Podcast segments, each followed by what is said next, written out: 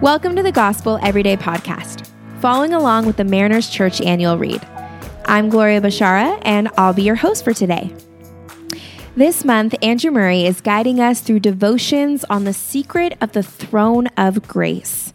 We are discovering the intimate connection between the throne of God and the Lamb of God, and the abundant grace that is bestowed on us when we pray. Today's devotion is titled The Lamb in the Middle. And our anchor verse comes from Hebrews chapter 4, verses 14 and 16. Here's what they read Therefore, since we have a great high priest who has passed through the heavens, Jesus, the Son of God, let us hold fast to our confession. For we do not have a high priest who's unable to sympathize with our weaknesses, but one who has been tempted in every way as we are, yet without sin. Therefore, let us approach the throne of grace with boldness, so that we may receive mercy and find grace to help us in time of need. An Old Testament high priest was like the guardian of God's presence and the temple as a whole. They would intercede on behalf of the people and offer sacrifices to God for them. But this call came at a great sacrifice. High priests needed to keep themselves especially holy. There were a whole list of rules set aside specifically for high priests on how they would live their lives and how they would be set apart even from their own people.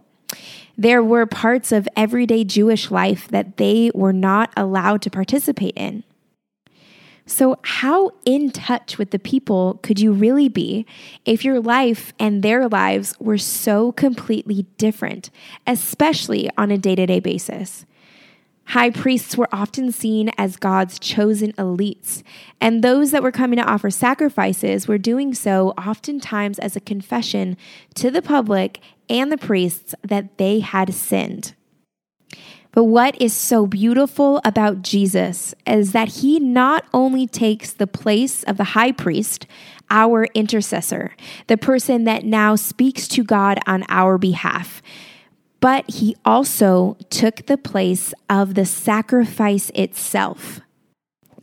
He is both the sacrificial lamb and the high priest.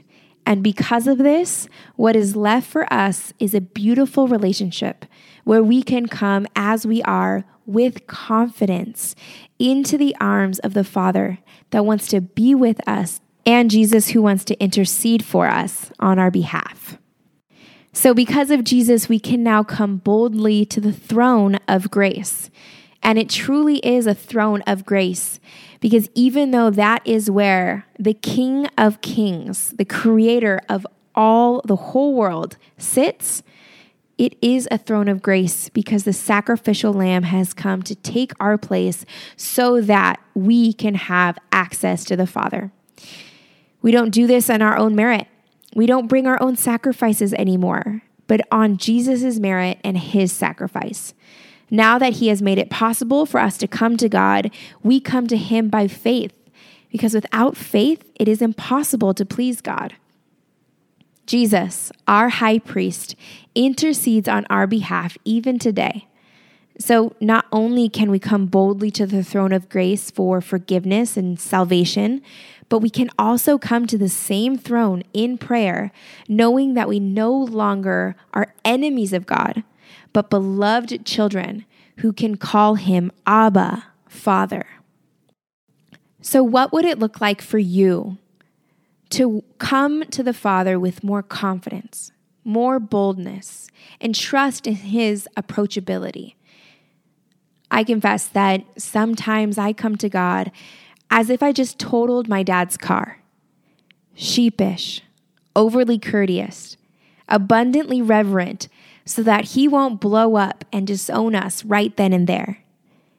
But what would my relationship with God look like if more often than not I came with openness, with vulnerability, with confidence to just cry out, Abba, Father, I need you? I hope you're encouraged today from reminders like this from Andrew Murray that truly The holy God has done his utmost to draw us to himself. You have access to a Father who wants to surround you with his love, his grace, and his abundant mercy. Let's pray. Holy, holy, holy is the Lord God Almighty, who was and is and is to come. Amen. Thanks so much for making the Gospel Everyday podcast an important part of your day. Hit that subscribe button if you haven't yet, and we'd love it if you could take a few moments to rate and review the podcast. Tune in tomorrow for brand new content. If you'd like more information about Mariners Church, download the Mariners app at your favorite app store or visit marinerschurch.org.